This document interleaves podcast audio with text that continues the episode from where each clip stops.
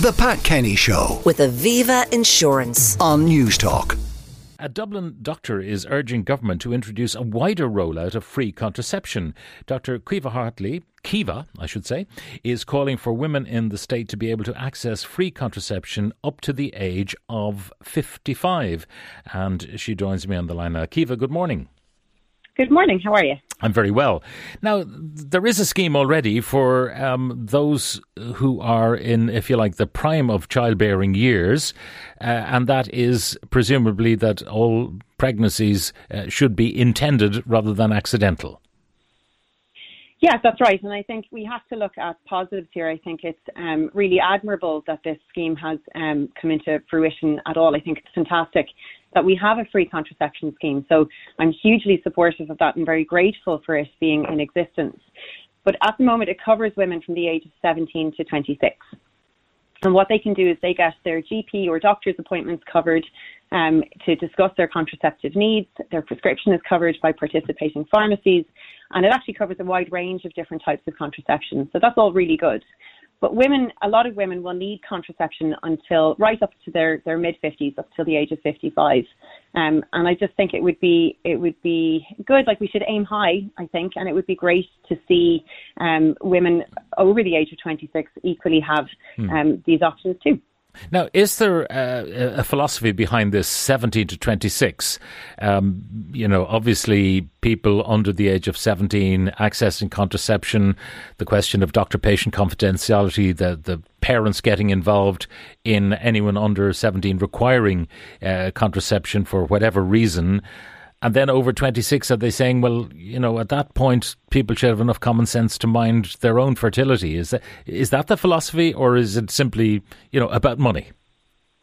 I think you have to start somewhere with a scheme like this. And I can understand that they targeted this particular demographic who may be slightly higher risk for an unplanned pregnancy and who may be more under pressure in terms of financing their contraceptive need.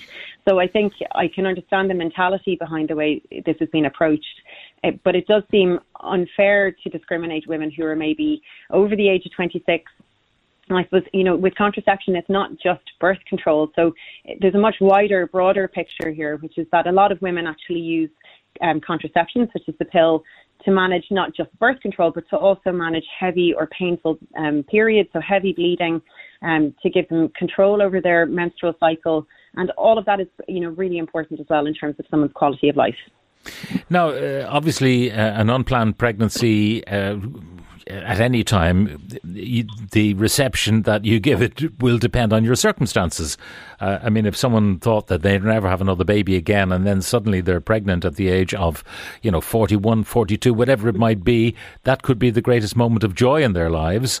On the other hand, for someone in dire situation uh, economically, that could be, you know, unwelcome news, shall we say.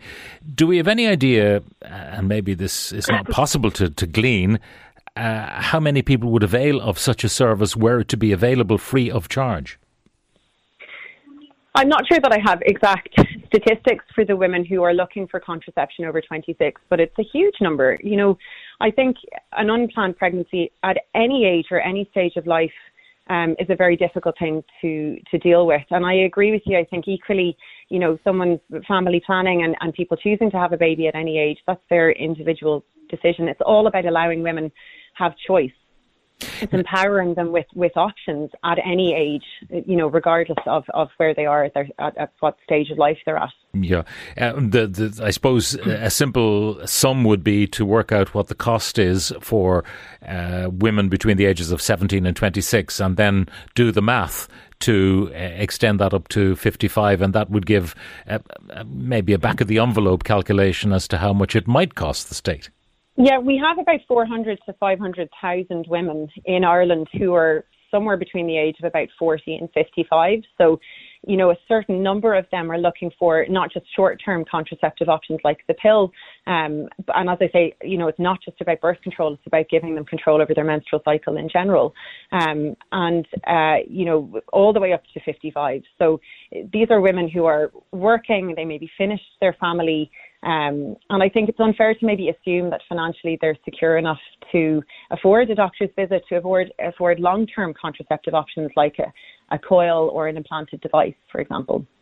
All right. So this is something that uh, you're advocating. Uh, have you had any feedback from the H S E, the Department of Health or the Minister?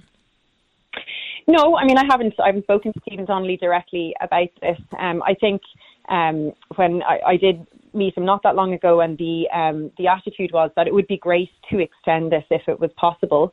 Um, so I do think that the will is there, and I think the desire to do it is there. And women are fantastic advocates for themselves, as we've seen in the last couple of years, in particular with something like menopause. I think there is movement now in women's health in Ireland to really empower women and take control. So I think this is just a larger, it's a part of that. It's allowing women have those options, allowing women have access to the right education, the right information to uh, to really mm. embolden them to, you know, make these correct decisions for themselves. Mm.